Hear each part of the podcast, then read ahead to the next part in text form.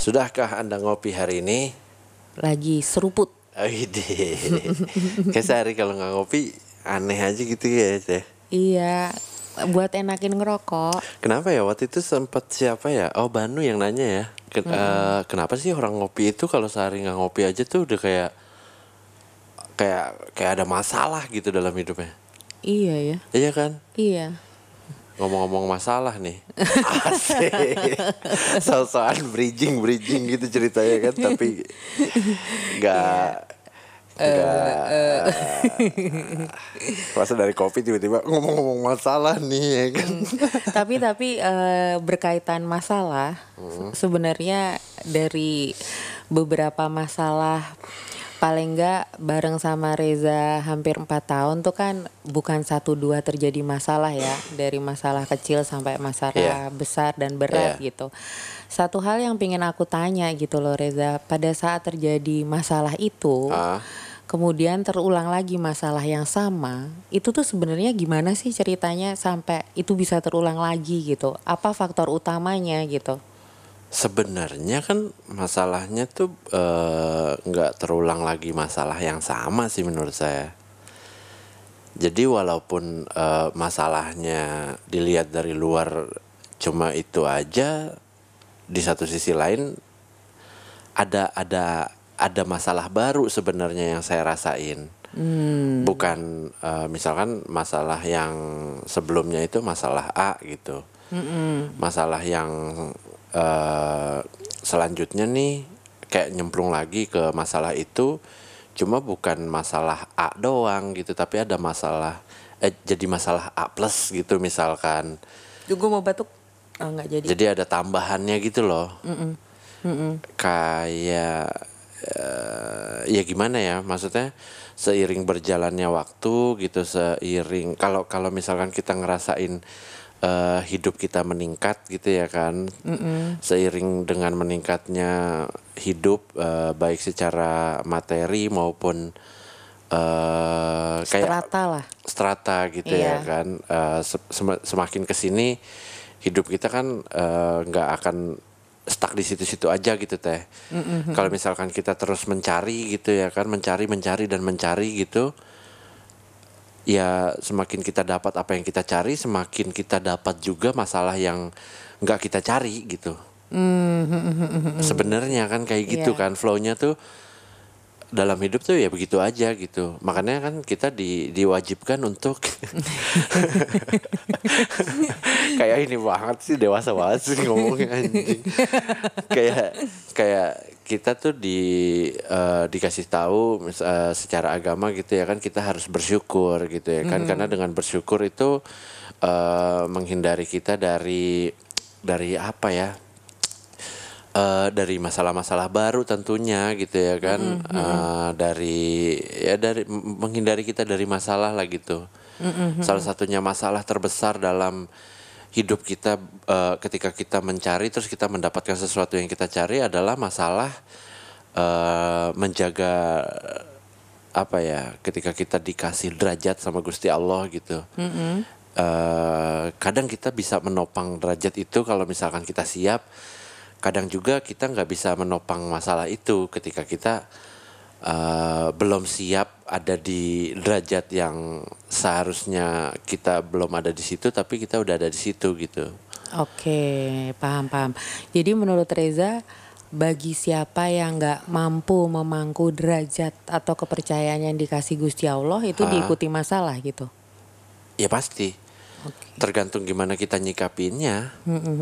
Nah, kalau lagi ada masalah nih, aku juga ngeliat ngelewati momen banyak kan bareng Reza. Aku tuh kemarin baru berapa hari ini nih sempat terpikir karena Reza tuh sering banget ngomong sama aku. Kita kan berantem juga nggak satu dua kali ya, Ah. sering banget berantem.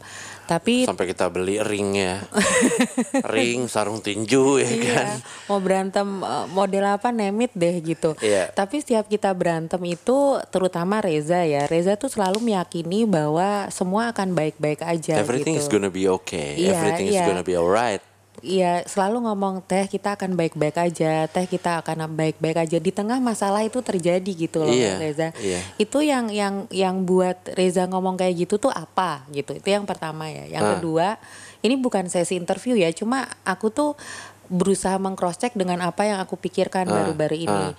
Terus salah kedua yang Reza sering ucapkan gini.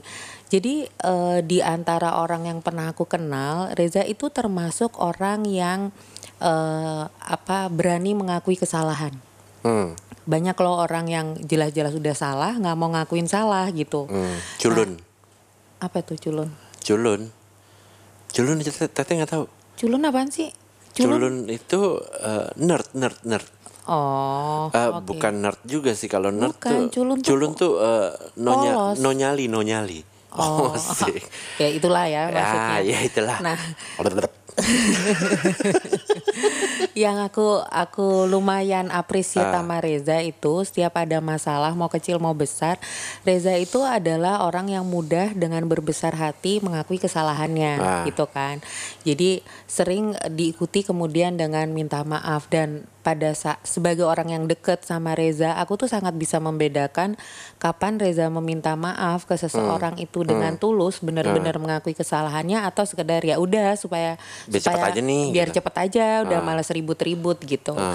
aku termasuk orang yang lumayan sering menerima permintaan maafnya Reza dengan ketulusan itu jadi Ah. dengan bersungguh-sungguh gitu tapi kan sebe- sebagai manusia contohnya aku sama Reza berantem nih ya kan berantem terus Reza udah minta maaf terus aku tetap ngoceh tetap marah-marah satu sebagai manusia dua namanya cewek gimana sih kalau ada yang kesel kan merepetnya panjang cerewetnya Iya. panjang nah terus Reza salah Banyak satu kalimat embel-embel ya. Hmm. nah embel-embelnya nah salah satu yang Reza sering ucapin ke aku berarti saya nggak ada gunanya dong ngomong jujur nggak ada gunanya dong minta maaf tau gitu nggak usah minta maaf aja Iya. sering ngomong Iya, gitu jadi iya. maaf dengan mudah Reza ucapkan dan aku bisa merasakan ketulusan Iya. yang Reza om- eh, ucapkan dengan minta maaf itu Ah. tapi dengan mudah juga Reza menyesali pada saat udah minta maaf Iya. gitu loh itu itu yang pingin aku tanyain kurang lebih Iya. dua itu pingin tahu aja kotak-kotak pikirannya Reza tuh apa gitu Kotak-kotak, lurik-lurik. Nggak ah kotak Ah, kotak ya. Kalau- lurik kan kotak-kotak kan? enggak dong lurik tuh garis-garis Oh, lurik kayak tuh zebra tuh garis-garis ya. lurik-lurik Tapi begitu garis ketemu garis yang lain kan jadinya kotak. Kalau garis itu gede. ya terserah deh Eh, eh. Waalaikumsalam warahmatullahi wabarakatuh. Oke, oke, mungkin saya mau jawab yang eh, pertama dulu tuh. Hmm. Eh, kenapa saya selalu bilang eh, kita akan baik-baik aja gitu. ya ada kan? keyakinan yang ada sangat keyakinan kuat yang gitu. sangat kuat bahwa semua semua yang saya hadapin itu akan baik-baik aja gitu. Bahkan Hmm. eh, saya menciptakan huru hara pun eh, saya yakin semua akan baik-baik aja gitu. Walaupun be- bagi sebagian orang masalahnya itu Berat banget. gitu ya kan. Ya karena eh kita kan eh, saya tuh selalu percaya sama teori keseimbangan gitu teh. Jadi kalau kalau misalkan yin dan yang itu di Cina kan ya. Ya kan di Cina itu ada yin dan yang ya itu eh, berpegang teguh sama keseimbangan gitu, balance gitu. Jadi menurut saya di mana ada ada masalah di situ ada kebaikan gitu. Dan begitu ada kebaikan nggak mungkin akan selalu baik-baik aja juga gitu. Pasti ada a- a- ada masalah di baliknya itu tuh ada masalah gitu. Yang sebenarnya eh, tergantung kitanya gimana gitu. Mau kita masalah itu kan gimana ter- gimana kita mengolahnya kan. Masalah itu sebenarnya eh, apa ya eh, perjalanan bukan perjalanan. Masalah itu tuh salah Proses. satu sa- proses eh, bukan proses juga salah satu bagian dari eh, perjalanan yang harus kita lewati. kita lewatin gitu Oke. kayak misalkan kalau kita jalan di jalan raya gitu ya kan ada rambu-rambu yang emang kelihatan ada rambu-rambu yang eh, kadang ngumpet gitu ya kan kadang nggak terlalu kelihatan gitu kadang nggak terlalu nggak terlalu ya nggak terlalu kelihatan gitulah ya masalah itu sebenarnya kan ada yang kelihatan ada yang nggak terlalu kelihatan juga Ya. Ah, ah, nah, tergantung gimana kita menyikapinya. Semakin kita nggak peduli, semakin kita nggak mau ngelihat masalah itu, ya semakin numpuk dong masalahnya pasti. Walaupun yang kita lewatin masalah-masalah kecil, cuma kalau kita nggak nggak selesaikan uh, masalah itu satu satu persatu atau sambil lewat gitu ya kan ya hmm. Akan ada terus masalah gitu maksudnya ke depannya pun uh, bukan berarti kalau kita menyelesaikan masalah yang satu ke depannya nggak ada masalah lagi ya bukan gitu hmm, hmm, ya pasti akan ada masalah lagi walaupun kita selesaiin jadi kita selesaiin atau nggak kita selesaiin masalah itu pasti ada lagi gitu hmm. jadi ya semuanya itu semuanya akan baik-baik aja itu karena uh, ya masalah itu siklus kehidupan itu yang harus siklus dijalanin. kehidupan yang harus dijalanin bahwa hmm. Ada masalah pun ada masalah dalam hidup pun itu ya sebenarnya hidup kita baik-baik aja. Kecuali kalau kita misalkan hidup terus kita nggak nggak ngadepin masalah sama sekali. Wah ada yang salah berarti Hmm, Hidup kita lagi nggak baik-baik hmm. aja tuh kalau kayak gitu. Nah, nah nyangkut tadi Reza ngomong karena percaya atas keseimbangan gitu pada saat masalah terjadi itu kan berarti uh, bisa dibilang auranya negatif lah. Ah. Berarti untuk penyeimbang kan ada positivity yang terjadi ah. dong, ada hal yang positif. Untuk kasus yang baru-baru baru-baru ini terjadi gitu kan. Hmm. Uh, bukan aku ngomong kayak gimana ya, tapi kan kebetulan uh, positivity itu uh, datang dari aku. Hmm. Sekeliling kan juga pada bilang gitu. Ini kalau Mbak Yani nggak begini akan begitu, nggak Mbak Yani nggak begini akan begitu. Hmm. Jadi kayak seolah-olah ya aku yang uh, menata semua keseimbangan itu gitu loh. Nah pada saat pada saat terjadi masalah besar itu, kemudian Reza dihadapkan yang penyeimbangnya uh, penyeimbangnya itu adalah aku gitu kan. Uh. Negatif itu terjadi uh. adalah negatif terjadi kemudian Reza tahu uh, eh Reza kemudian yang dihadapkan adalah positifnya tuh adalah aku itu hmm. tuh Reza sudah bisa melihat bahwa oh ini penyeimbangnya adalah Bayani hmm. atau gimana atau sebenarnya Reza Reza belum yakin menyeimbangkannya tuh pakai apa sebenarnya parameter uh, masalah parameter negativity dan positivity itu tadi hmm. seimbang atau enggak ya saya sendiri kan hmm. iya kan iya aku nggak nangkep loh serius iya misalkan ada ada hmm. ada ada positif terus ada negatif which is masalah itu bisa dibilang negatif gitu ya kan hmm. positif itu apa yang kita dapat mungkin sebelum masalah terjadi uh, kita dapat hal-hal yang baik menurut kita itu bisa disebut positif gitu cuma hmm. dibalik hal-hal baik yang kita dapat positivity itu eh, nggak uh, mungkin nggak ada efek samping gitu loh teh nah oh. efek samping itu yang bisa dibilang negativity itu ya kan hmm. maksudnya setiap keputusan yang kita ambil itu pasti punya resikonya masing-masing hmm. nah resiko itu ya bisa dibilang negativity ya kalau misalkan kita melakukan kebaikan biasanya kebaikan itu uh, yang kita lakuin itu ya buat diri kita sendiri gitu hmm. buat diri kita sendiri nah dampaknya ke orang lain ataupun ke diri sendiri pokoknya yang berdampak atas yang kita lakuin itu ya itu negativity itu itu masalah itu ya kita harus selesaiin itu hmm. kita harus selesaiin gitu hmm. walaupun yang uh, ya kayak kalau misalkan kita uh, ngelakuin sesuatu untuk kebaikan kita sendiri gitu terus kita nggak peduliin orang lain kayak gimana gitu ya. Hmm. ya itu ada ada ada ego yang terlalu besar di situ ya kan? Nah hmm. itu juga saya sering ngalamin sih kayak gitu tuh. Ngalamin gimana?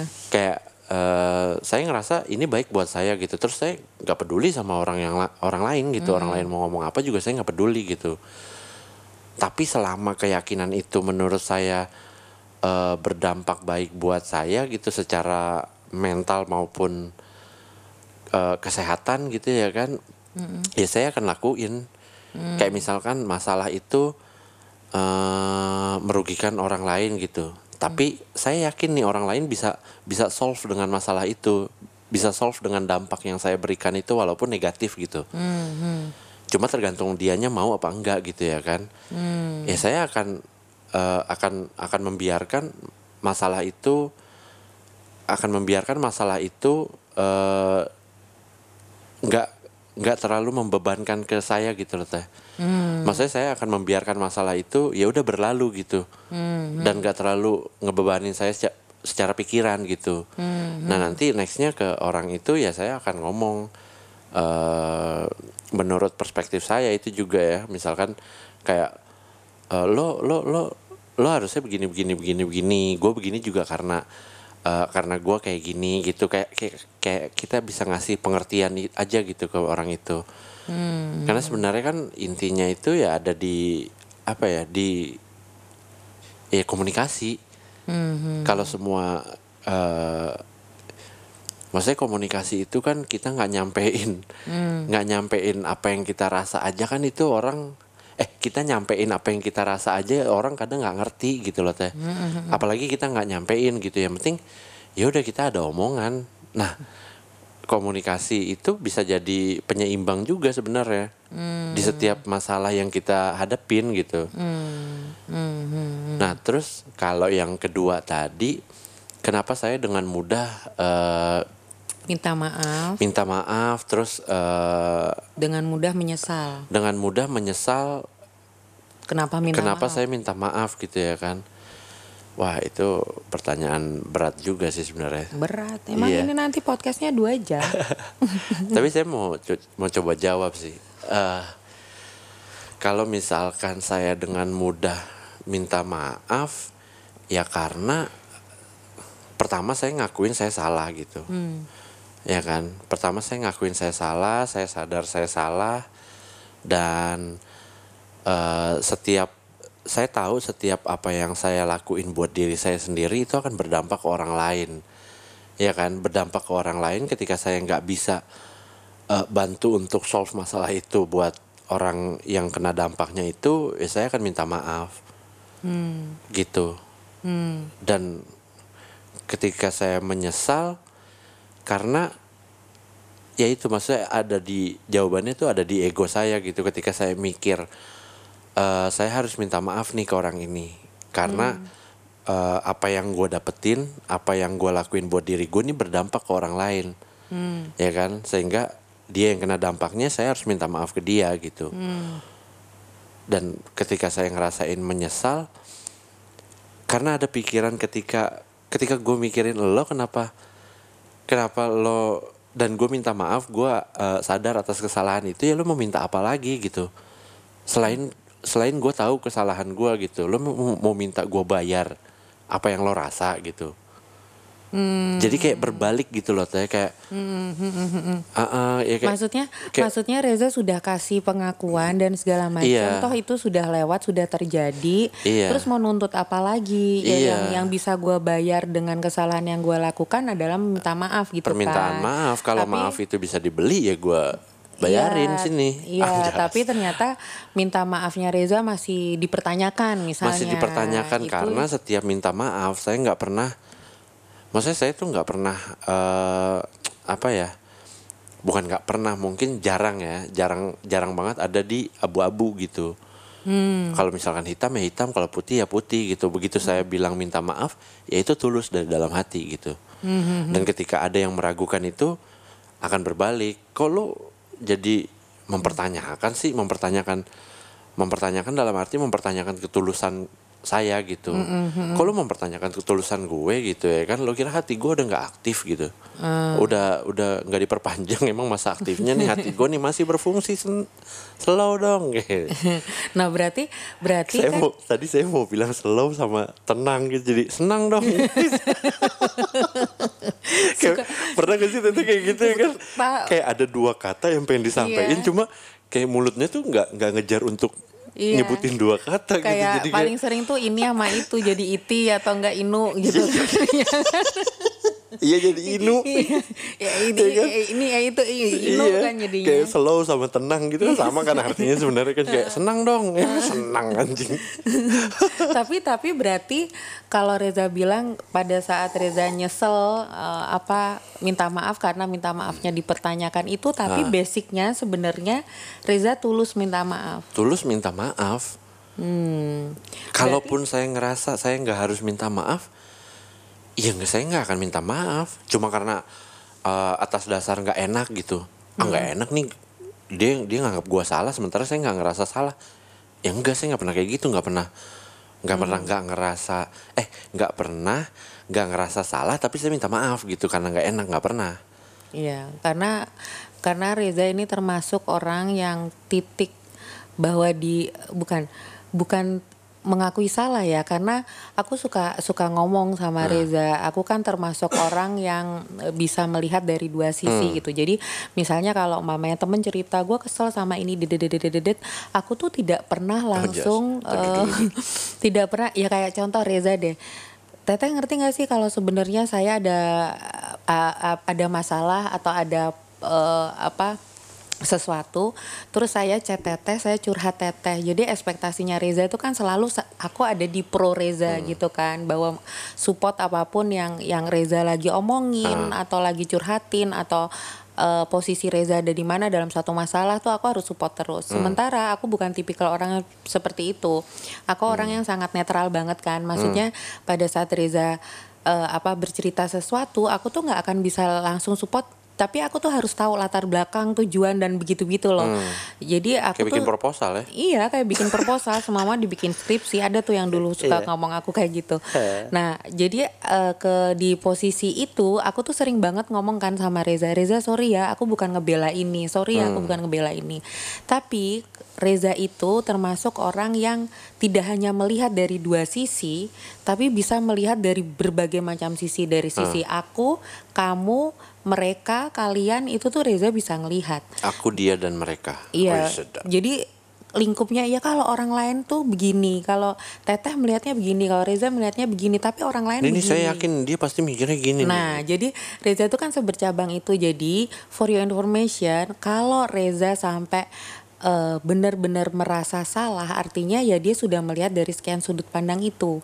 Jadi kalau yang poin yang ingin aku sampaikan, Reza ini termasuk orang yang bukan jarang mau mengakui salah ya, tapi karena melihat sudut dari berbagai sudut pandang mungkin dari sudut pandang aku Reza salah, Hmm. tapi dari sudut pandang eh, Reza Reza benar. Iya. Dari sudut pandang mereka bisa jadi kita berdua yang salah. Iya, iya. Nah Reza karena bisa melihat itu, jadi kesalahan itu menjadi sangat kompleks untuk Reza akuin Hmm. kan, karena banyak sudut pandangnya. Sehingga pada saat Reza benar-benar merasa salah itu sudah mempertimbangkan sekian sudut pandang sehingga me- pada saat Reza minta maaf menurut aku memang benar-benar tulus eh, minta maaf. Karena aku berapa kali merasakan dan itu yang aku pikirkan berapa hari beberapa hari yang lalu.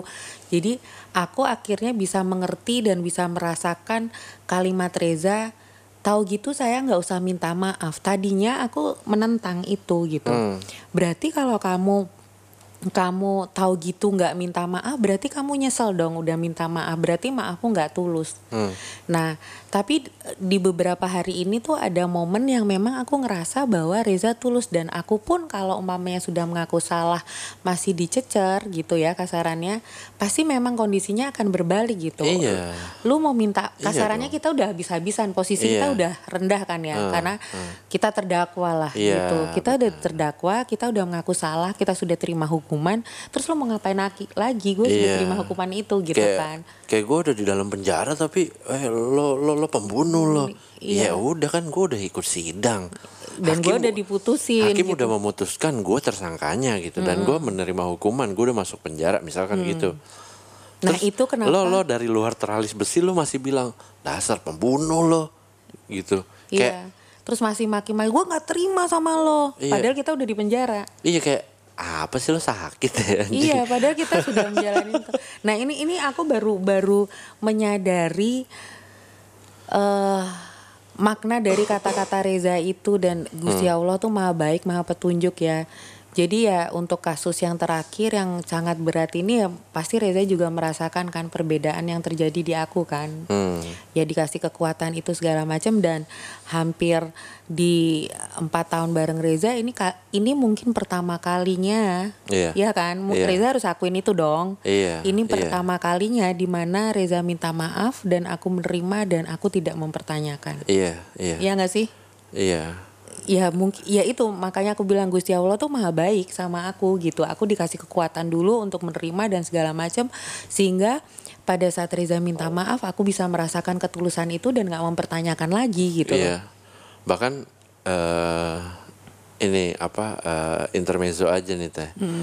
Kayak kenapa saya bikin podcast egocentrik ini? Dan itu bahkan di di perjalanan hidup saya sampai umur saya 30 tahun ini saya nggak pernah 31 mau. Mau mau 31 pra pra 31 pra 31. bahkan sepanjang jal sepanjang perjalanan hidup saya selama 30 tahun saya nggak pernah mau ngakuin kalau saya tuh ego orangnya. Ya kan? Maksudnya hmm, gimana ya ngomongnya eh, saya nggak pernah mau ngakuin kalau saya ego gitu. Eh, kalau misalkan saya nggak mau kalah ya itu sifat sifat dasarnya manusia gitu. Maksudnya selalu selalu selalu ada alasan kenapa saya berbuat eh kenapa saya berperilaku yang seolah-olah orang bilang itu saya ego gitu. Sampai akhirnya saya garap eh, project terakhir kemarin project video terakhir kemarin tuh eh, saya ngerasa itu saya ego banget.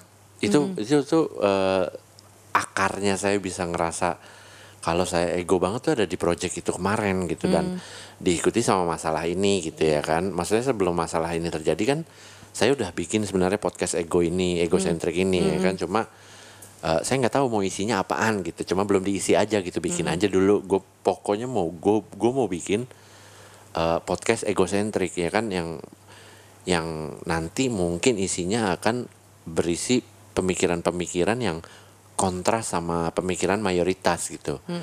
Jadi misalkan eh, minoritas yang dengerin podcast ini ya mungkin akan ngerasain, eh, iya nih gue ngerasain kayak gini gitu.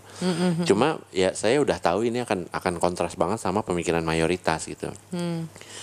Kayak di project kemarin itu, jadi kan kayak yang teteh tahu gitu ya kan. Kalau misalkan eh, kita lagi garap eh, project gitu ya kan, terus kita eh, di proses editing itu eh, pasti ada artwork dari dari klien gitu dari si yang order video itu ya kan ada artwork gambarnya kayak gimana kayak gimana kayak gimana gitu. Nah kemarin tuh egonya saya tuh ada di artwork itu begitu saya saya sadar saya ego se, se ego itu tuh ada di artwork itu. Jadi si klien tuh udah ngirimin artwork ya kan Eh, nanti title name kayak gini mas boxnya warna hijaunya kayak gini terus eh, fontnya kayak gini mereka udah kirim gitu ya kan.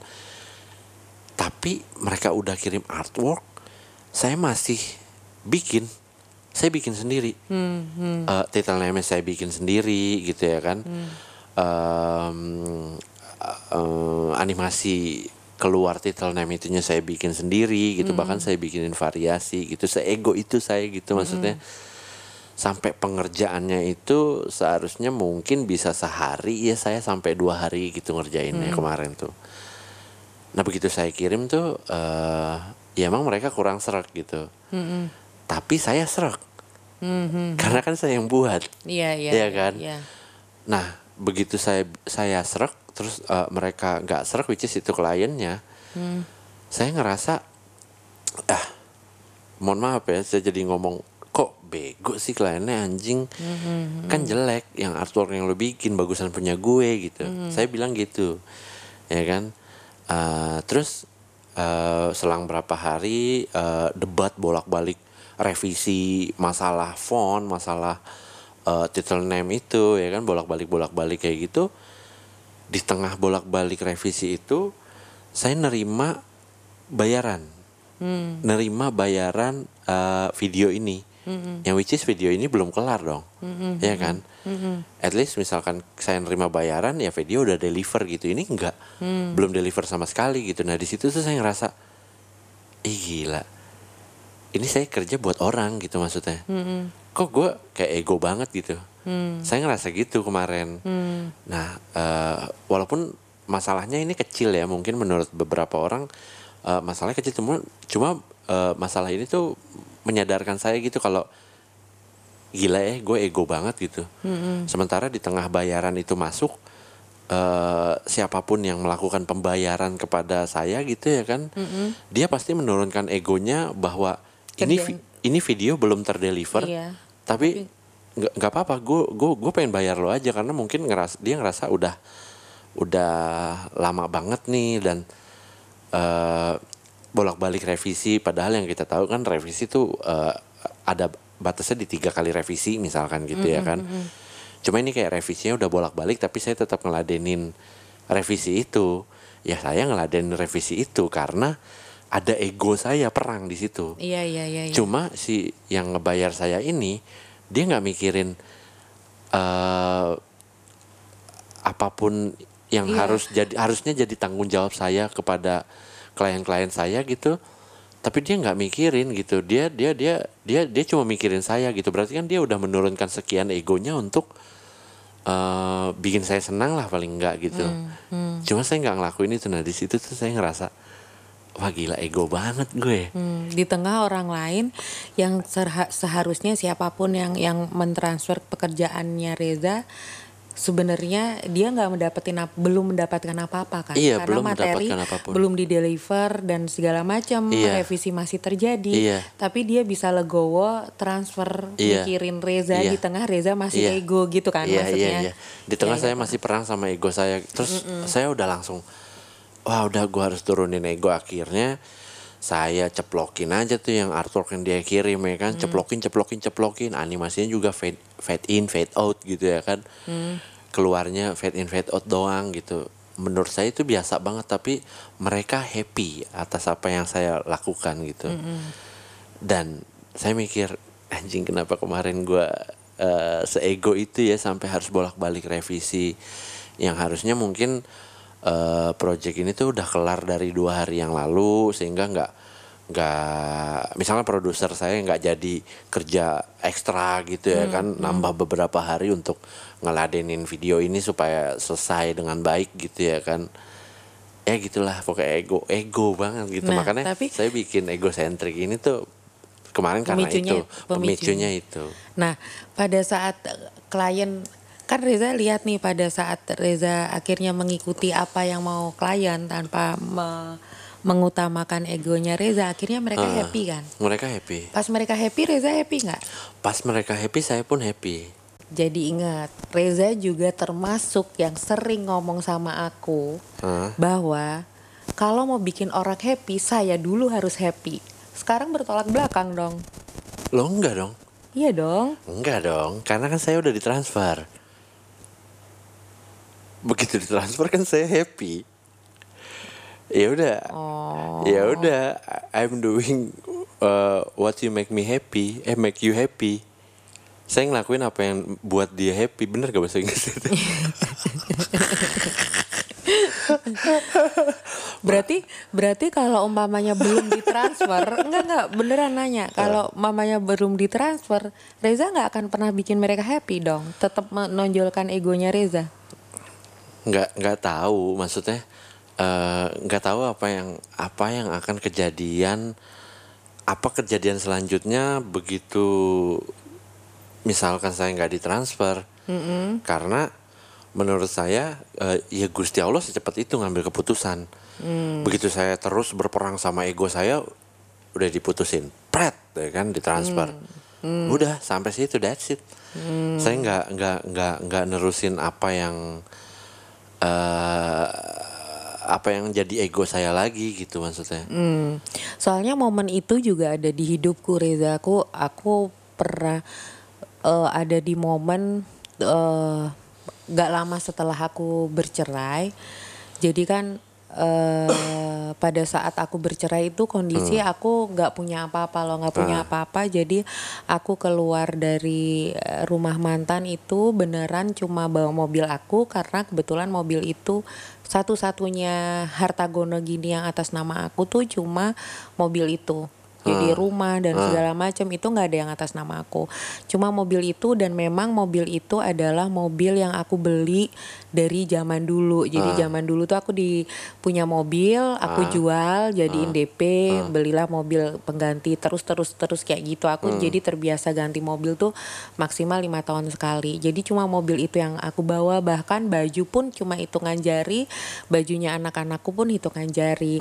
Tapi ya itu aku tuh selalu percaya rezeki kan Gusti Allah yang atur kan dan gak dalam sampai waktu satu tahun gitu. Nah ini berkaitan tadi yang kita bahas di depan bahwa pada saat kita tidak kuat mangku derajat itu pasti akan bertubi-tubi Iya. masalah yang terjadi gitu. iya Nah, pada saat dalam kondisi ya bayangkan pada saat itu aku tidak punya apa-apa, tabungan kosong, anak dua, even baju pun nggak ada gitu. Terus kayak ada rasa bukan rasa malu ya rasa rasa rasa kecil hati pada saat aku harus kembali ke rumah orang tuaku di di mana turun temurun tuh tidak ada keluarga yang bercerai. Jadi bisa dibilang aku adalah orang pertama yang memberi aib ke keluarga karena aku bercerai gitu. Hmm. Jadi aku memutuskan pun tidak kembali ke rumah, aku ngontrak eh, di rumah semi petakan gitu. Hmm. Kalau petakan tuh kan biasanya beneran satu, tapi ini petakan tapi dua lantai gitu. Di bawahnya dapur, di atasnya Hmm. Oh, kamar iya. gitu. Aku tinggal bertiga sama anakku. Nah, tapi ya itu rezeki kan Gusti Allah yang eh, atur ya saat satu nikmat ditarik pasti diberi nikmat yang lain gitu Iya. kan. Nah, tidak sampai satu tahun Reza, mungkin enam bulan itu tuh gajiku naik terus menerus sampai empat kali lipatnya. Nah, Jadi misalnya aku punya gaji tadinya 10 juta. Itu tidak dalam waktu enam bulan aku tuh sudah pegang uang 40 juta. hmm. Itu kan derajat naik, Iya. materi Iya. naik, strata Iya. naik gitu. Ya itu aku ada di posisi juga tidak tidak kuat mangku derajat Reza, Hmm. tidak kuat mangku derajat dalam arti tuh kayak gini. Entah kenapa ya, mungkin eh, euforia bercerai. Jadi aku tuh merasa jadi perempuan tuh eh keren gitu loh Reza Hmm. kayak gila gue sendiri tapi gaji gue gede terus gue belum tua-tua amat wanita karir banget wanita lah. ya. karir banget Iya. badan gue juga nggak jelek-jelek Ah, amat gitu kan maksudnya untuk eh, cewek beranak dua itu tuh masih oke lah jadi yang keluar tuh kesombongan-kesombongan aku Iya, merasa iya. honestly pada saat itu aku merasa tuh aku punya daya tarik buat cowok-cowok tuh pokoknya tinggi lah intinya kayak gitu. Belum jabatanku yang dengan cepat naik diikutin dengan gaji dan naik. Dan ada masa eh, setelah aku bercerai itu di mana aku jadi penjahat wanita. Jadi aku sering sering banget mempermainkan cowok.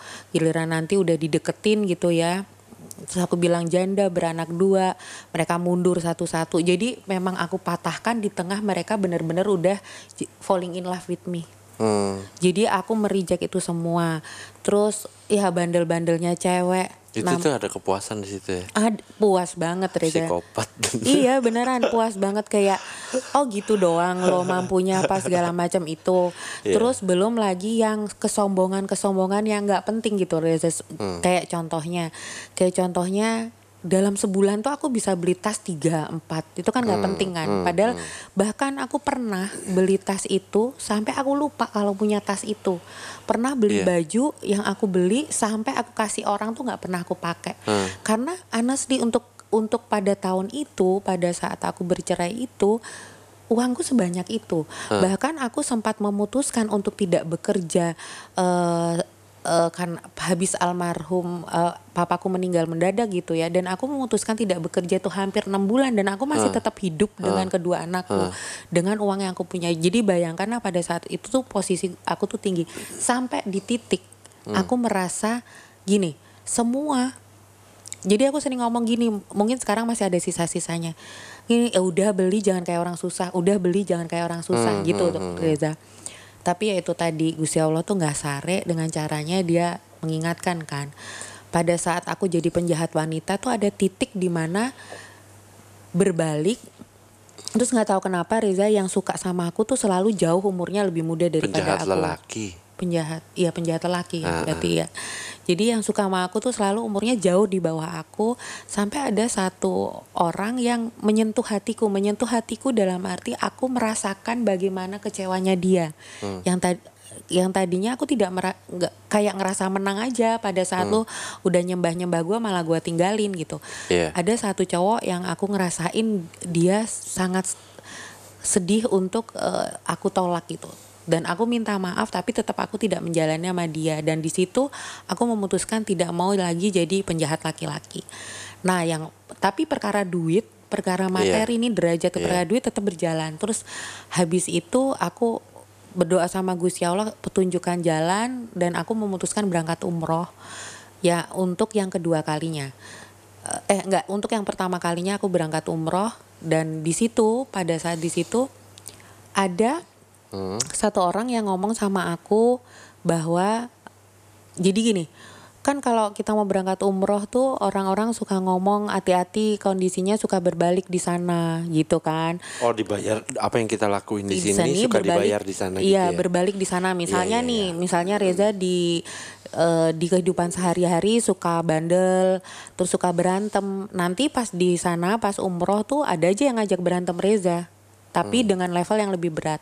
Nah, tapi percaya atau nggak percaya, pada saat umroh yang pertama itu aku sangat dimudahkan banget, sangat dilancarkan banget. Yang yang ketakutan-ketakutan tadinya muncul bakal aku temuin di umroh itu ternyata lancar-lancar banget. Bahkan aku sempat ketemu almarhum papaku di sana eh, ngelihat almarhum papaku senyum sama aku. Jadi kayak aku tuh umroh tuh sukses banget tanpa ada kendala apa pun eh, dan bahkan dapat bonus-bonus yang lain gitu. Nah Iya. terus ada satu orang yang ngomong Reza sama aku apa namanya ujian tidak diberikan pada saat kamu umroh. Karena Gusti Allah sayang sama kamu kamu dilancarkan. Tapi habis kamu pulang ke Indonesia akan ada ujian yang sangat berat dalam hidupmu kata gitu yang kamu akan rasakan ini sebagai salah satu ujian terberat yang aku yang akan kamu jalanin di seumur hidup kamu. Which is pada saat itu aku merasa bahwa bercerai kemudian sempat terpisah dengan anak-anakku itu adalah udah ujian terberat gitu. Ujian apa?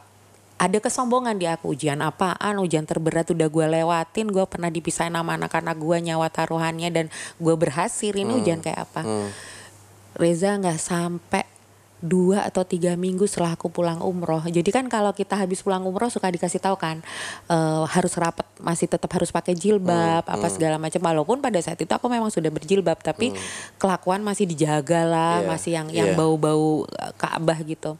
Gak sampai dalam tiga minggu Reza, semua materi yang aku punya Iya. habis Habis karena mobil habis, perhiasan habis, semua tabungan habis. Jadi aku tidak bisa lagi ngomong udah beli aja kayak orang susah.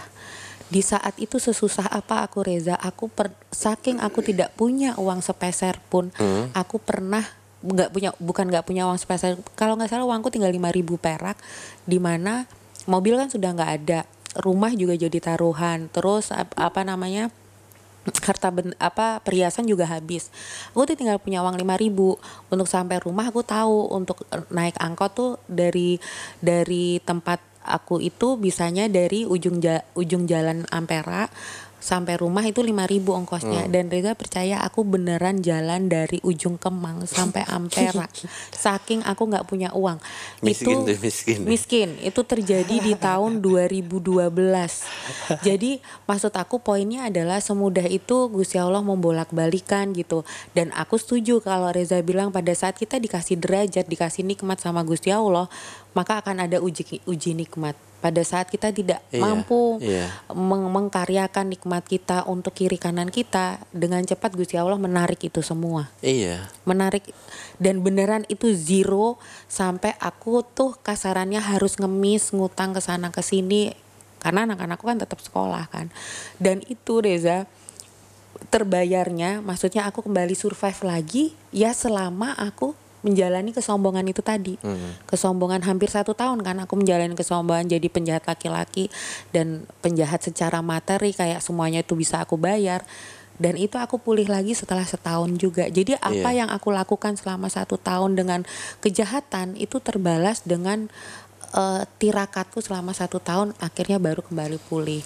Kayak Iya. gitu. Nah mungkin mungkin sekarang ini Reza di fase itu bener-bener Iya. dikasih nikmat sama Gusti Allah kan kemarin dikasih nikmat materi dikasih nikmat cinta makanya bisa kasmaran ya Iya. kan lupa sama orang-orang di sekitar yang memang seharusnya Reza utamakan sebagai orang-orang terdekat Iya. ya kan karena Gusti Allah lihat itu ya langsung dicabut semuanya ya cinta Iya. itu ya harta itu dan dikembalikan ke orang-orang di mana yang harusnya Reza memberikan itu semua gitu. Iya. Ya karena emang eh, Eh, tapi kok sedih ya? Apa ya eh, mungkin Tete juga pernah dengar kalau misalkan manusia itu emang tempatnya salah gitu. Manusia itu emang tempatnya salah terus eh, setiap setiap apa pun yang diberikan ke kita pasti akan ada yang diambil gitu. Iya, setiap ada ada yang diberikan, Setiap ada, yang, diberi diambil. pasti ada yang diambil gitu dan eh apa ya? Ya udah siklusnya tuh emang kayak gitu bahkan kadang kita lagi lagi eh, menurut kita mungkin lagi merasakan nikmat yang dikasih Gusti Allah padahal itu adalah ujian gitu ya kan. Ya karena setiap hidup setiap perjalanan hidup itu ya proses ya proses itu pasti ada ujiannya gitu. Dan kita nggak bisa nggak bisa mangkir dari dari siklus yang dari dulu tuh emang gitu ya kan Nah, kalau aku Reza pada saat masa itu tuh terjadi, aku sama posisinya kayak Reza, eh, bener-bener naik, naik, naik gitu kan. Ya itulah dengan dengan eh, derajat yang dinaikkan dan segala macam. Saat itu aku sama sekali tidak merasa bersalah atas apa yang aku lakukan karena yang aku pikirkan ya kayak gini, ya gue mampu, gue seneng ngelakuin ini, gue happy Ah, ah, melakukan ini ah. gitu loh apa yang salah sama gua gitu sampai Iya. akhirnya Gusti Allah yang turun tangan ngingetin dan aku baru bisa sadar bahwa yang aku lakukan saat itu setahun dengan jadi penjahat lelaki dan eh, gila materi itu eh, adalah suatu hal yang tidak tepat itu saat aku menjalani tirakat itu maksudnya p- keprihatinan itu maksudnya benar-benar aku berserah diri aku tuh baru nyadar oh waktu itu aku salahnya di tapi pada saat that moment pada saat aku melakukan tindak kejahatan itu aku tidak merasa jadi orang jahat dan aku tidak Iya, merasa salah atas iya. apa yang aku lakukan. Gitu. Ya karena e- ada ego itu tadi ya iya iya. Makanya kok aku bilang ya egoku sih ya gue happy kan lu bisa happy kalau gue happy. Ma- makanya aku bilang aku ada di momen itu. Dan saat itu aku ngerasa happy dan aku tuh menghambur-hamburkan duit tuh nggak nggak serta merta buat kesenanganku doang loh Reza. Jadi kayak gampang banget ngasih anak-anakku ngasih mamaku. Oh hambur-hambur ya nggak ada yang nabung dan segala macam. Karena memang segede itu tiba-tiba dari seperempat jadi utuh gitu. Naik empat Iya. kali lipatnya gitu. Iya, gitu sih. Iya, emang emang emang susah ya. Bahkan yang saya lagi mau belajar ini sekarang adalah eh saya mau em, cuma saya nggak tahu nih belajarnya harus mulai dari mana gitu ya teh. Hmm. Yang saya mau tuh eh saya saya nggak nggak nggak perlu nunggu saya harus seneng dulu supaya saya bisa bikin orang lain seneng gitu. Oh, Itu- itu- loh. Eh tapi susah, tapi susah. Iya iya, I know. mungkin eh, takes time sekitar 20 tahun kelamaan ya. 20 tahun berarti Reza udah lebih tua dong dari aku. Nggak, mak- maksudnya mungkin eh, bisa secepat itu terrealisasi gitu eh, apa yang jadi niat saya gitu ya teh. Amin, amin, Tapi- aku aminin. Tapi em, ya itu dia ka- kadang ujian di bawah derajat itu sus apa susah gitu maksudnya susah Hmm. untuk di dihindarin gitu ya kan Ditaklukkan. susah untuk ditaklukkan Iya, gitu iya ya kan, Iya, maksudnya aku tuh baru sadar sekarang kita ngobrol ya karena ini beneran kita baru ngobrol sekarang ya dan kita podcastin sebelumnya belum terjadi obrolan gitu. Aku baru sadar sekarang gitu bahwa stepnya Reza tuh ada di stepku kala itu gitu. Iya. Kayak kayak sama Reza pada saat itu kan ya itu aku bilang aku seego itu seseneng itu. Nah pada saat aku kemudian diuji sampai bener-bener nggak punya duit dengan tanggung jawab punya dua anak gitu kan terus papaku eh, almarhum meninggal mendadak dan exactly semendadak itu kan almarhum papa meninggal tuh.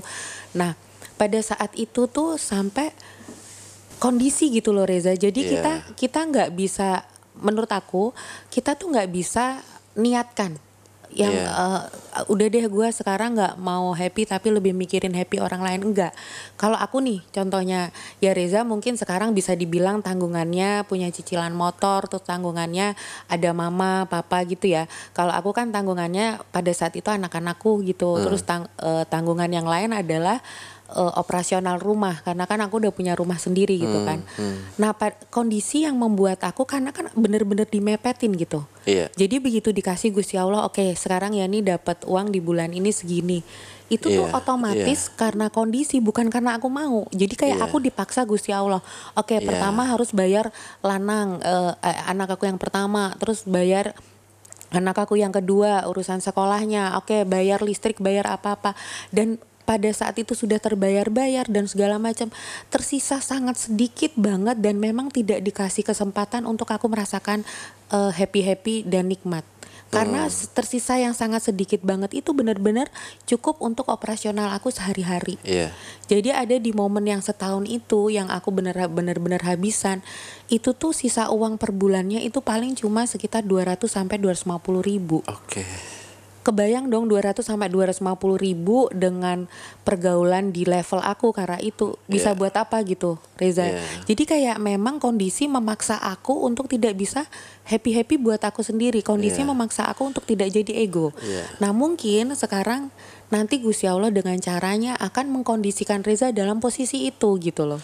Nah iya tapi kan lepas dari itu semua ya teh eh, apa pun yang diberikan ke kita itu eh, sesuai sama porsinya kita gitu. Iya Gusti Karena Allah Gusti kasih apa Allah- yang kita butuh. Iya apa yang eh, Bukan yang Gusti kita Allah mau. Hmm. kasih apa yang kita butuh bukan apa yang kita mau dan Dia juga nggak akan memberikan cobaan melebihi kapasitas hambanya gitu. Iya. Kayak misalkan eh tadi kan prosesnya sama tuh antara dikasih uji nikmat sama teteh dulu sama yang sekarang saya rasain gitu. Mungkin te- eh, uji nikmatnya teteh misalkan cuma berjalan satu tahun, belum tentu buat saya gitu. Bisa jadi berjalan lima tahun ada di saya gitu.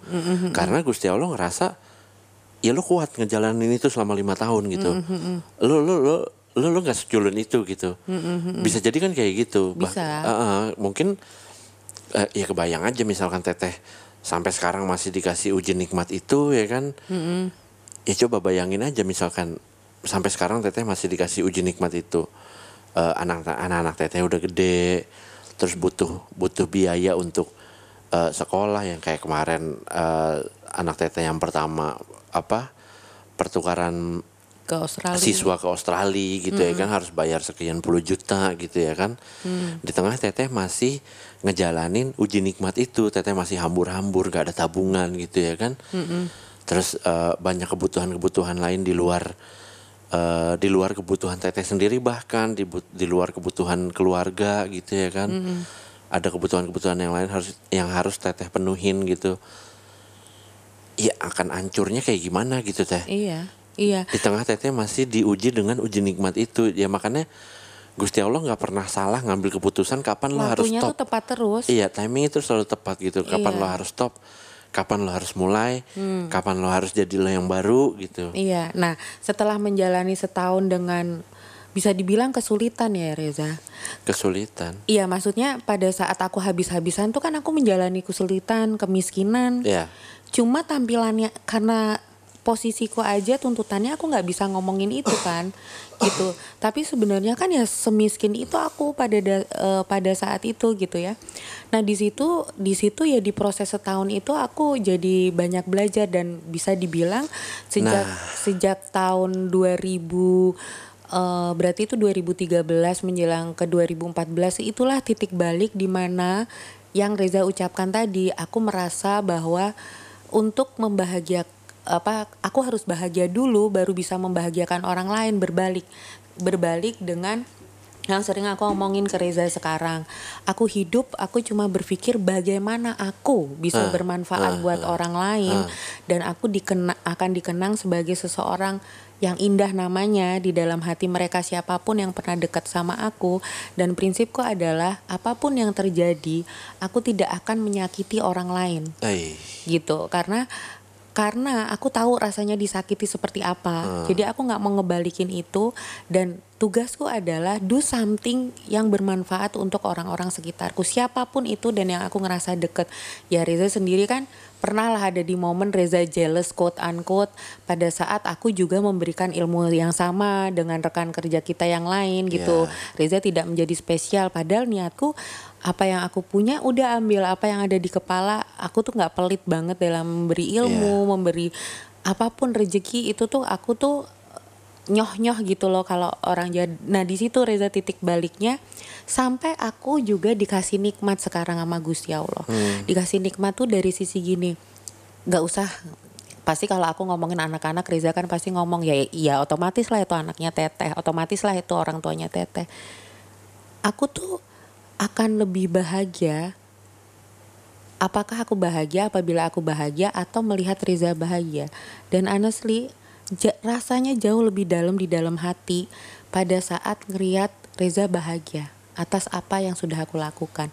Dan itu bahagia nikmatnya tuh jadi double double gitu loh Reza pada saat melihat orang lain bahagia aku juga jadi merasa bahagia. Karena kalau aku yang bahagia belum tentu orang lain bahagia. Iya. Karena belum tentu pas aku bahagia aku memperuntukkan bahagiaku tuh untuk orang itu Iya. tapi pada saat orang lain bahagia atas apa yang kita lakukan itu otomatis aku ngerasain bahagia dan itu tuh double double Reza Iya. nikmatnya Tapi emang siklusnya tuh pasti akan kayak gitu ya teh. aku nggak tahu ya Reza Eh, enggak maksudnya gini. Tapi it's happen to me, pad- maksudnya pada saat Reza sekarang kan terjadi di 30 sampai 31. Itu terjadi di aku di usia 32 sampai 34. Maksudnya hampir di usia yang sama kan. Fase kita tidak bisa mangku derajat itu usia kita tuh hampir sama yang terjadi. Iya, gitu. tapi eh, di tengah kita eh, nggak kuat mangku derajat itu kan sebenarnya eh, kita lagi dikasih ujian nih, dikasih cobaan gitu ya kan. Eh, keputusan kita mau terusin apa yang kita jalanin atau enggak ya itu balik ke kita. depend on kita sendiri ya kan. Iya. Em, justru menurut saya nih, ke- eh, kok saya tiba-tiba kepikiran gini, misalkan eh, teteh dikasih uji nikmat itu selama satu tahun, dua tahun ya berarti ya, ya Du- hampir dua tahun, tahun, ya. ya kan dikasih uji nikmat itu selama dua tahun.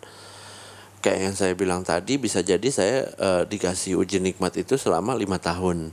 Hmm. Berarti kan se- secara porsi pengalaman pembelajaran lebih banyak saya nih, lebih banyak saya yang nerima cobaan dan saya belajar eh, dari dari dari apa yang saya lewatin gitu ya kan. Kenapa saya dikasih begitu banyak dan begitu panjang waktu untuk saya belajar? Mungkin karena nextnya tuh saya mau dikasih sesuatu yang Lebih berat lagi. lebih berat lagi. Iya. Nanti lo lebih, nanti lo lebih, lo, misalkan Gusti Allah ngomong gini, nanti lo gue kasih yang lebih dari ini gitu. Nah ini lo, lo, lo, lo, lo proses belajar aja dulu gitu. Itu kenapa mungkin yang eh, salah satunya yang buat saya dimatiin rasanya untuk eh, cari pasangan untuk menikah gitu. Supaya saya belajar untuk memahami diri saya sendiri dulu. Sebelum sebelum lo, lo lo mikirin orang lain gitu. Sebelum lo eh, bertanggung jawab atas hidupnya orang lain gitu. Lo lo, lo belajar dulu eh, gimana caranya memahamin diri lo sendiri dulu gitu. Dan mungkin Gusti Allah pun tahu sesusah itu memahami diri saya gitu teh. Makanya Reza disuruh memahami dirinya Reza sendiri dulu kan. Selama itu. Iya, karena gimana orang lain mau memahami Reza kalau Reza sendiri nggak paham sama dirinya Reza Iya. sendiri? Iya, Ya, itu dia. Iya kan? Makanya lebih panjang eh, waktunya untuk saya belajar mengenali diri saya sendiri dulu gitu ya kan. Iya. Dan dan Tiba-tiba kepikiran kayak gitu Iya. ya Allah ntar gue mau dapat apa lagi sih ya Allah. dan dan ingat nggak eh, kalau aku kan momen dikasih nikmatnya tuh panjang ya Reza. Ah. Jadi gaji dinaikin jadi dua kalinya dinaikin lagi dinaikin lagi. Gaji aku dinaikin aja tiga kali berturut-turut gitu kan. Jabatan jabatanku dinaikin empat kali berturut-turut sehingga aku bisa menikmati derajat itu di mana aku nggak bisa mangku derajat itu hampir dua tahun. Nah kalau Reza ini tuh kayak apa pun yang terjadi di hidupnya Reza tuh kayak siklusnya cepet. Hmm. cepet cepet cepet selesai cepet rilis kejadian lagi kejadian lagi ya benar Iya, kalau Reza iya. bilang mungkin kalau aku sekali dikasih panjang habis itu dikasih susahnya lama nih kasih Ah. susahnya lama hampir hampir setahun tapi kalau Reza tuh enggak Tek- tapi terus berulang berulang berulang gitu loh Ah. sampai akhirnya akumulasi waktunya juga jadi lalu Iya, jauh lebih lama iya. daripada aku Iya. Ya mungkin mungkin Reza kan disuruh memahami Reza sendiri gitu. Nah Reza sendiri ini sama Reza juga kepala batu ayal-ayalan. Iya, iya. Jadi Re- Reza tuh menentang pikirannya Reza sendiri gitu. Mungkin ya. Iya. Ya eh kayak waktu itu Teteh Teteh pernah bilang ke saya nih kalau eh rohnya Reza tuh tua gitu Iya iya. Iya kan, karena ya mau nggak mau diterima atau nggak diterima, saya suka nyambungnya sama orang-orang yang lebih tua dari saya gitu bahkan eh, sama orang yang sepantaran tuh saya suka nganggap, ah goblok loh, Iya. gitu. Iya. Apalagi ya sama orang yang di bawah saya gitu kayak kayak ya malah kayak jatuhnya ngerendahin gitu ya kan Iya. begitu saya main sama yang lebih tua di dari saya gitu yang lebih banyak pengalamannya gitu saya kan ngerasa oh gue bisa bisa belajar banyak nih dari dia saya saya malah malah termotivasi untuk belajar gitu begitu saya ada di circle yang sepantaran kayak eh gue sama sama lo ya kan lo lo lo gak usah ngajar ngajarin gue gitu kayak ada Iya, ada kayak iya. gitunya lo teh Iya. Em, Dan di posisi yang kalau sepantaran juga tuh yang kelihatan banget eh, dari Reza ya itu tadi jadi ngerendahin gitu.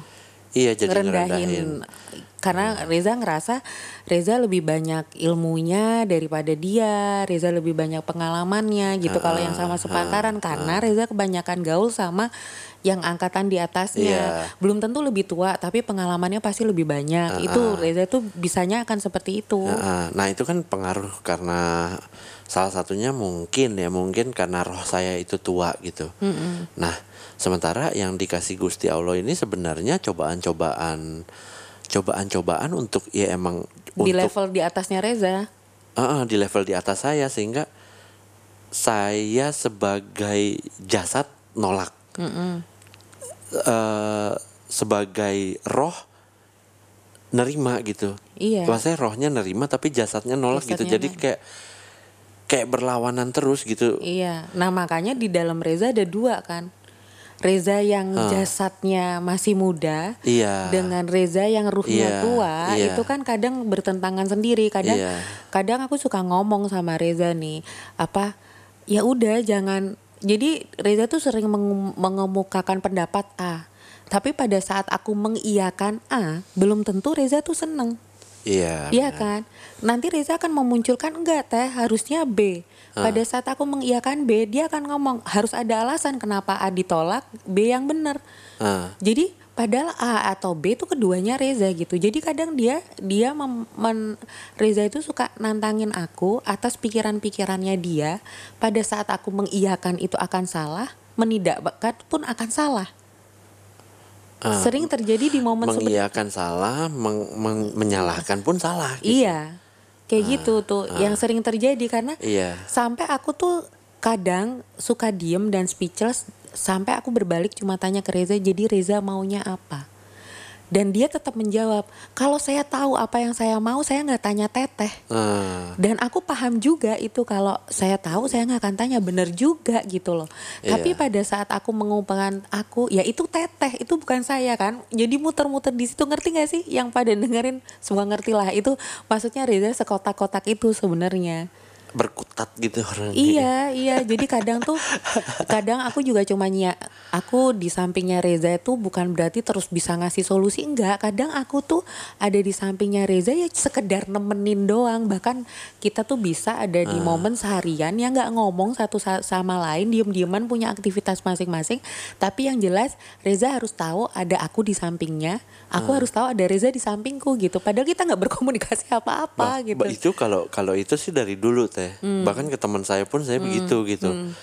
Eh, saya pernah ada di momen di mana nongkrong ya kita nggak ngapa-ngapain gitu, nggak melakukan ses- sebuah aktivitas yang emang harus dilakukan bersamaan Iya, gitu. nggak ada interaksi. Bareng-bareng nggak ada interaksi, nggak ada komunikasi antara kita gitu. Kayak cuma ya udah eh, kita ada di satu tempat gitu. Eh, waktu itu yang sering terjadi tuh sama teman saya namanya James tuh. Eh, saya sering banget main ke rumah James terus eh, gangguin dia lagi tidur gangguin dia lagi ngapain lah aktivitas yang dia lakukan di dalam rumah gitu ya kan. Saya suruh nongkrong. Begitu nongkrong saya nggak ngapa-ngapain sama dia. Ya sibuk dengan activity masing-masing aja. Which is yang paling sering itu activity-nya lewat handphone gitu ya kan. Zaman itu kala itu belum ada eh, Mobile Legend belum ada PUBG game-game yang eh, emang kita harus maininnya bareng-bareng gitu Eh, belum ada game-game kayak gitu. Jadi ya udah kita sibuk sama activity masing-masing chattingan sama misalkan saya chattingan sama siapa gitu si James chattingan sama siapa gitu. Padahal kita ada di satu Tempat. satu tempat yang sama kita ada di eh, waktu yang sama gitu. Cuma kita nggak berinteraksi bersamaan gitu. Kita nggak komunikasi secara verbal gitu. Bahkan kita eh, kadang ada di satu tempat yang sama tapi kita ngobrol di grup gitu Iya. Suka gitu. Iya itu juga kan yang awal aku pertanyakan sama Reza kan. Jadi Reza tuh suka masanya teh saya ke sana ya gitu misalnya Ah. ke rumah aku gitu atau kita ketemuan ya dan begitu udah ketemuan kita cuma diem-dieman. Pa- Pas awal-awal kenal sama Reza tuh aku protes. Terus Iya. ngapain harus kita ketemuan terus diem-dieman. Reza tuh bilang aja kalau memang lagi nggak mau bareng sama aku atau mau ada aktivitas lain enggak. Pokoknya Teteh harus ada di sini tapi aku sampai beberapa saat yang lalu tuh tetap nggak ngerti ngapain kita harus ada di tempat yang bareng tapi kita nggak ngapa-ngapain gitu loh Karena energinya teh. baru aku mau nanya terus itu ngapain Reza sebenarnya Iya, gitu karena energinya begitu kita ada di satu lokasi yang sama, terus kita ada di satu tempat dan satu waktu yang sama, Hmm. kita bisa ngerasain energi energi orang itu gitu. Hmm, Eh, misalkan teteh nih, eh, saya eh, saya ya udah teh saya ke ke rumah ya gitu. Hmm. Terus saya main ke rumah teteh. Begitu sampai di rumah teteh saya nggak ngapa-ngapain gitu. Hmm. Cuma saya ngerasain energinya teteh tuh ada gitu. Hmm. Sehingga saya nggak sehingga saya nggak ngerasa sendiri gitu ngerti gak sih? Hmm. Kalau kalau saya bener-bener sendiri di satu tempat terus nggak ada siapa-siapa lagi tuh saya bener-bener ngerasa sendiri. Bahkan saya pernah bilang sama teteh. em, jadi teteh bilang eh aku selalu ada buat Reza. Enggak, teteh nggak selalu ada buat saya. Hmm. Ya walaupun jauh sekalipun kata teteh gitu. Hmm. nggak ada J- kalau kalau lagi jauh ya jauh gitu. Ya teteh ada lewat WhatsApp gitu. Oh nggak bisa. Saya kan nggak bisa terima iya, itu iya. kan. Waktu itu kan aku sempat ngomong ya udah kalau mau ini kan mending whatsappan aja daripada ribet ketemu apalah segala macam. Aku sempat ngomong gitu. Iya ya saya nggak bisa maksudnya saya nggak bisa terima bukan nggak bisa terima ya jiwa saya juga nggak bisa ngerasain eh ada energinya teteh tuh nyampe lewat WhatsApp gitu. Mhm. di WhatsApp emang sekarang udah banyak fitur bisa ngirim gambar ya kan? Video bisa lebih gede sekarang. Eh, size-nya dikirim ya gitu bisa kirim musik. Tapi nggak bisa transfer energi. Hmm. di WhatsApp tuh kalau di WhatsApp ada fitur transfer energi mungkin bisa kerasa ya kan? Coba kan nggak ada. Tolong ya WhatsAppnya adain fitur transfer energi deh biar eh, everyone nggak ngerasain sepi gitu ya kan? Nggak merasa luners gitu ya kan? Makanya kan dari dulu saya tuh nggak pernah percaya ada pacaran nama LDR gitu. Hmm. saya nggak pernah percaya loh ada pacaran LDR gitu. Long distance relationship ngapain pacaran gitu kan ngapain pacaran? Lu nggak ketemu lu cuma komunikasian lewat WhatsApp. Hmm. ya sama kayak kita present ke klien lewat Zoom aja. Kan kita nggak tahu kliennya sambil ngapain ya kan? Ah, ah. lagi ngapain dia dengerin apa enggak kan kita nggak tahu. Kan itu yang ya itu yang terjadi di hubungan relationship jarak jauh itu kan itu kan kayak gitu kan. Kita nggak tahu. Em, kalau misalkan komitmen itu kita bilang bisa berjalan dengan mulus karena kepercayaan sa- saya saya ngerasa di hubungan LDR itu nggak bisa tumbuh kepercayaan. Hmm, hmm. nggak bisa nggak akan bisa tumbuh.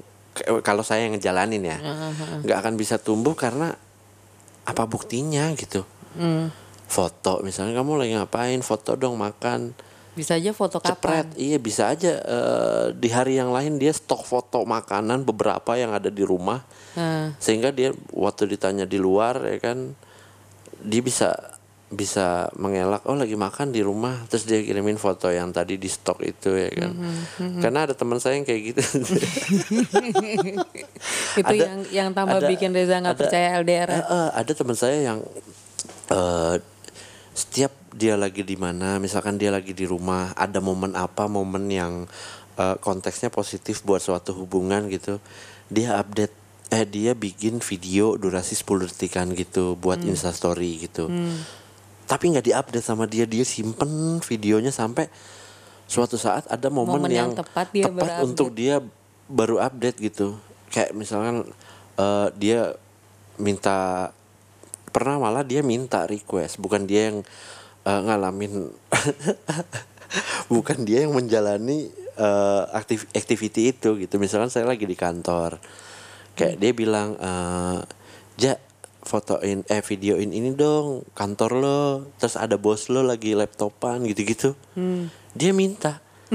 Dan suatu hari dia lagi bohong sama pacarnya gitu which is itu nggak LDR dia. Maksudnya ini pacaran yang jarak dekat ya normal normalnya pacaran gitu dia lagi sepi eh, ke kantor gitu Hmm. Dan itu diupload. Iya, video itu diupload video yang saya bikin dan itu bosnya bos saya, kerjaan-kerjaan saya diupload sama dia. Yang yang ngebuat seolah-olah dia tuh lagi ada di kantor gitu. Eh, dan itu terjadi, itu bukan LDR, apalagi LDR. Dengan gampang dikecoh gitu ya kan.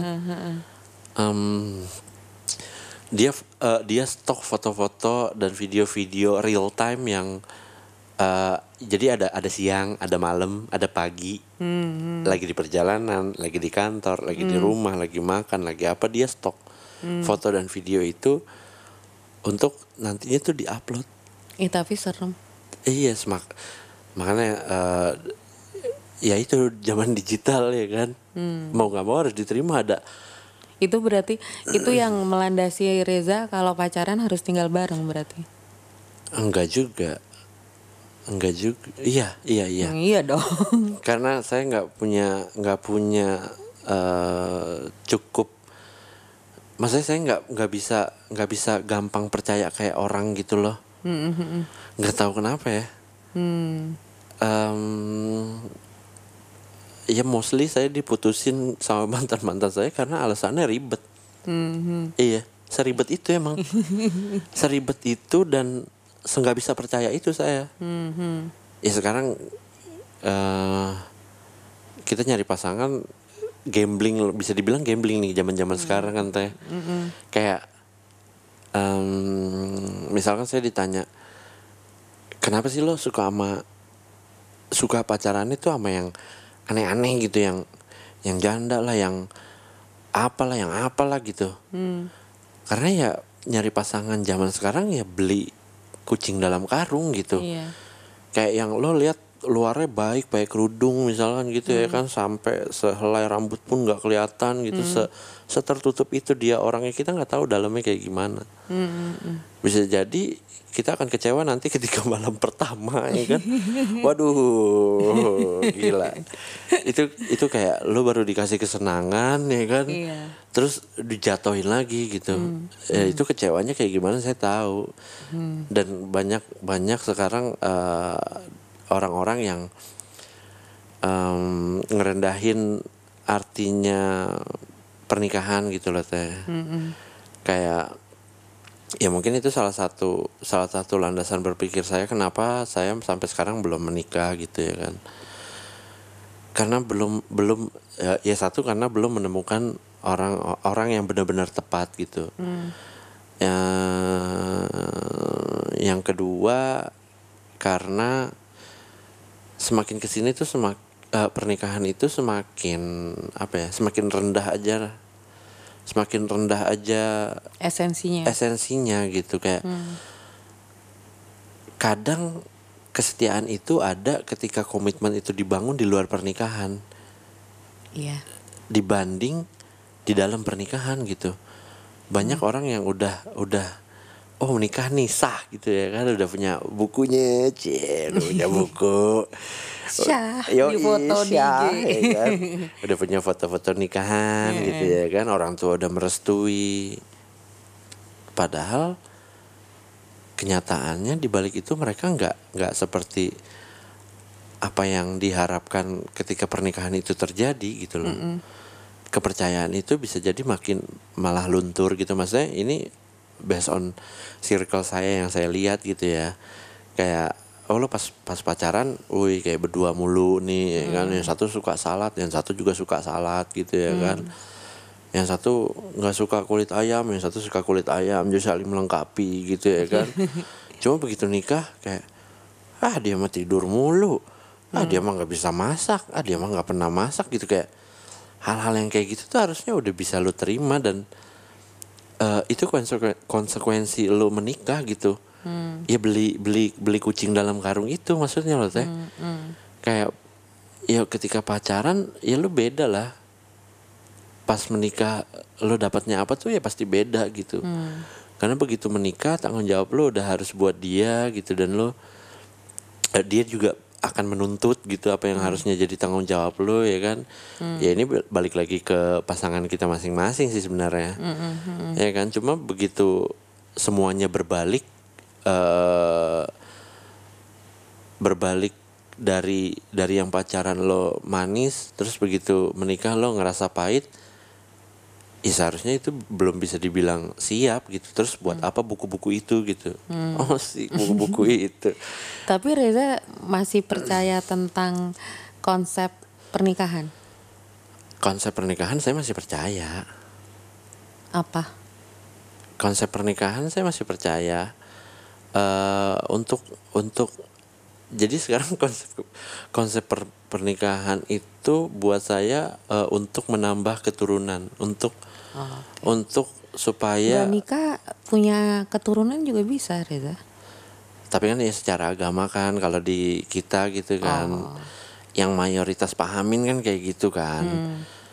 Padahal ya ih sebenarnya tuh kehidupan di yang yang dijalanin sama bule-bule itu tuh ya Itu kehidupan sebenarnya. itu kehidupan sebenarnya gitu. Pacaran mereka tinggal bareng.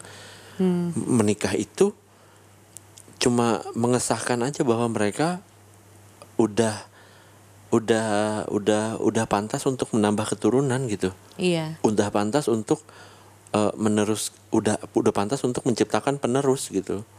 Asik menciptakan penerus gitu. Iya maksudnya gitu pernikahan itu untuk mengesahkan itu. Iya. ya itu maksudnya eh, konsep pernikahan menurut saya ya itu sekarang. Hmm. maksudnya nggak nggak nggak ada tuh pernikahan yang bukan yang nggak ada ya.